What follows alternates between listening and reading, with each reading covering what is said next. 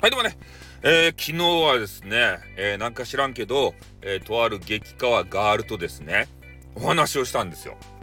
で、なかなかね、えー、コラボとか、えー、電話というのをしないわけですけれどもね、私は気に入った女子、ね、大好きな女子、ね、そういう方とは話したりします。ね、えー、深夜、えー、夜な夜なちょっと話させていただいて、ね、ずっといろんなこうね、ことを話しましたよ。最高ですね。やっぱ女子の声って最高ですね。我々男子を癒しますよね。話すだけで。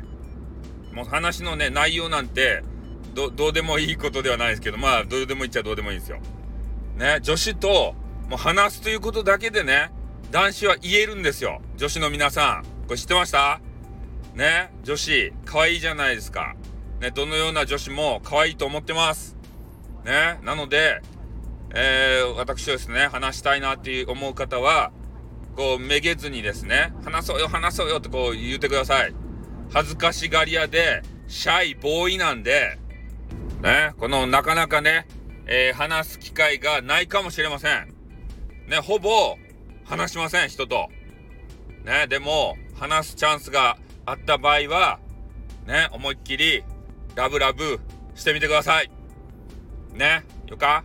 よかっていや、でも昨日は良かったですね。えー、また話しましょうねって言って、えー、終わったんで、またその方とはですね、話すチャンスがあるなかもしれません。噛んだ。ちょっと噛んだ。うん。なのでね、いろんな女子と話したいですね。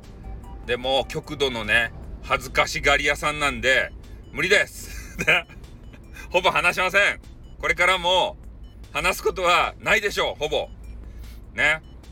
本当にお気に入りガールしか話さないと思いますし、こっちからね、話そうよっていうことは、皆無です。ね。恥ずかしいんでね、女子と話すのが、話したいけど、恥ずかしいんでね、無理です。ね。なんかわけのわからんことを言うとります。あの、MA モンさんでさえも、直接ね、話したことないです。ね、MA モンさんも多分ね、私と、私とですね、話したいっていうことは言いません。